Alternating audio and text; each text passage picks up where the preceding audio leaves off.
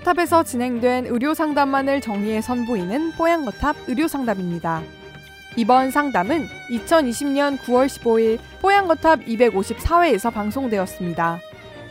24개월 미만의 한 어린이는 유치원에서 활동성 결핵 환자와 접촉한 이후 결핵 검사를 받았습니다. 음성 판정을 받았지만 잠복 결핵약을 두 달간 복용한 후에 2차 검사를 받아야 하는데요. 결핵약의 부작용 때문에 어린아이의 복용을 꺼려하는 보호자들도 있습니다. 어린이의 잠복 결핵약 복용 반드시 필요한 걸까요? 결핵약 복용이 필요한 이유에 대해 자세히 상담해 드렸습니다. 뽀양거탑에 사연을 보내주세요. 건강 상담해 드립니다. tower 타워 골뱅이 sbs.co.kr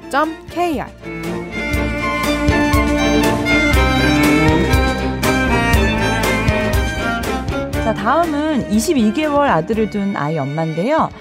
아기 어린이집에서 활동성 결핵 환자가 있었던 모양입니다. 아이고 어떡해요. 그래서 며칠 전에 결핵 검사를 받았고 다행히 결과는 모두 음성으로 나왔습니다. 네. 그런데 아기가 어리기 때문에 결과가 음성이긴 하지만 결핵 약을 두 달간 반드시 복용을 해야 한다고 하는데요.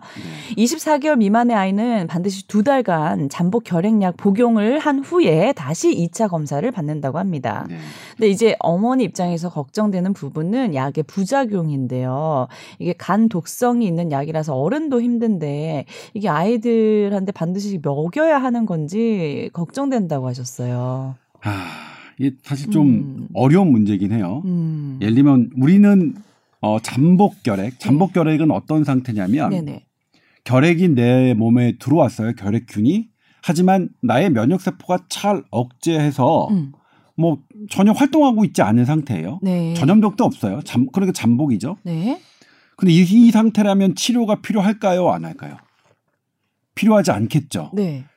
전 세계 어느 나라도 잠복 결핵에 대해서 치료하는 나라는 없습니다. 음. 우리나라가 유일해요. 우리나라도 어 2017년도인가요? 음.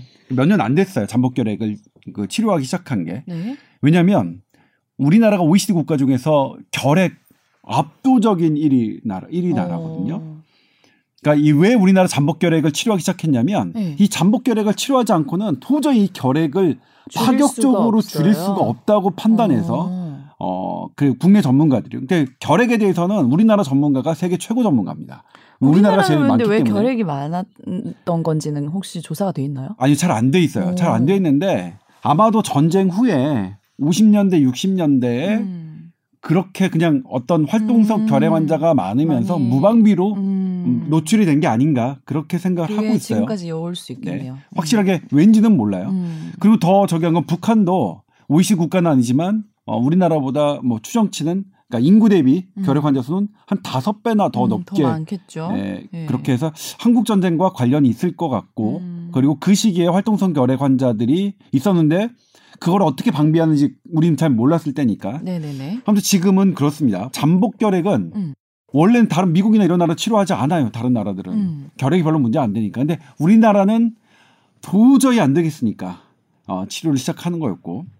그리고 이제 이 잠복 결핵 같은 경우에는 10명 중에 한 명이 평생 이게 실제 결핵이 돼요. 10명 중 아. 1명. 10명 중 9명은 괜찮아요. 네. 네. 근데 10명 중한 명, 한 명도 우리는 줄여야 될 필요가 있다. 그러면 잠복 결핵인 사람과 접촉을 했을 때 일반인이 감염될 위험은 없는 거예요? 없어요. 어. 없지만 네.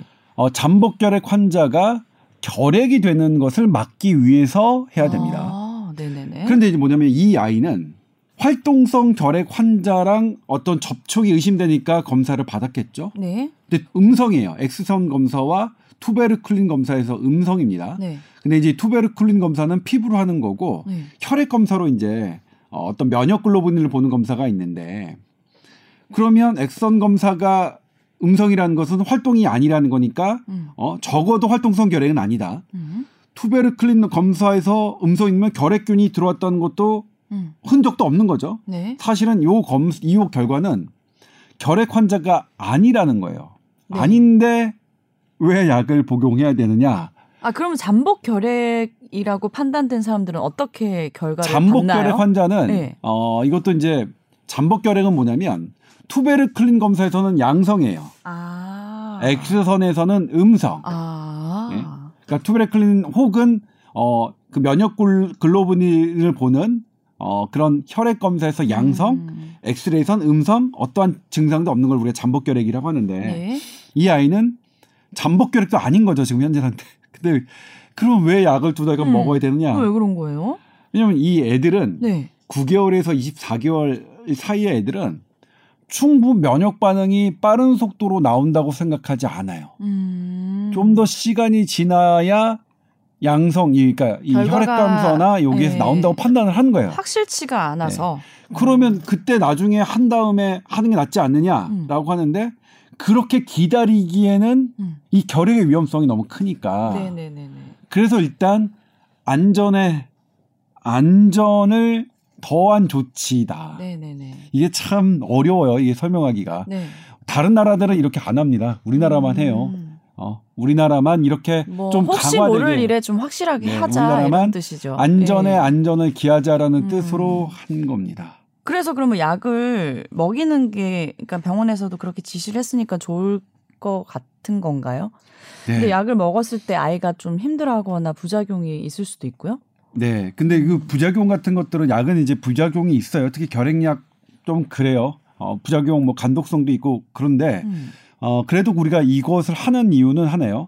그런 부작용 리스크보다 음. 지금 이것을 복용시키는 이득이 더 크다고 어, 전문가들이 판단했기 때문에 이렇게 음. 하는 겁니다. 음. 어, 그래서 이제 부작용이 나온다면 음. 그거는 그때그때 선생님한테 말씀을 해주시면 될 것 같고 음.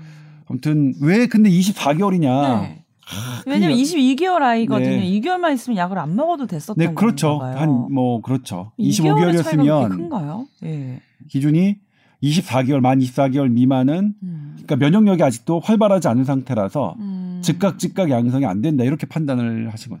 저도 이걸 한참을 물어봤습니다. 제가 오. 어. 교과서로 네. 아, 그러니까 이 이게 해결이 안 돼서 네. 예를 들면 이제 아, 잠복 결핵이면 이해가 되는데 음. 잠복 결핵이 아니고 음성인데 왜 음. 약을 복용해야 되냐 여쭤봤더니 그렇게 말씀을 하시 이렇게 네, 말씀을 제가 지금 드린 말씀대로 네. 어, 말씀을 하셔서 제가 전해드리는 음. 겁니다. 뭐 어쨌든 병원에서 이렇게 지시를 하시니까 좀 따르는 네. 게 좋겠고 부작용이 혹시 생기면 그때 그때 좀 어, 진단을 받아 보시는 게 좋겠는데 많이 걱정되시겠어요. 저도 사연을 네. 보고 제가 이해가 안 됐으니까 음. 저도 몰랐어요. 아니 이 음성인데 왜 복용을 하지? 이건 뭐가 잘못된 거 아닌가? 네. 라고 생각을 했었는데 음. 어, 이렇게 얘기를 들었습니다. 그러니까 네. 이거는 안전에 안전을 네. 더한 장치다. 그리고 전문가들이 그렇게 결정을 한 사안이다. 음. 별일 없을 것 같으니까 너무 걱정하지 네. 않으셔도 될 것 같습니다. 두 달간 네, 우리 아이 건강하게 잘 지내시기를 바랄게요. 네.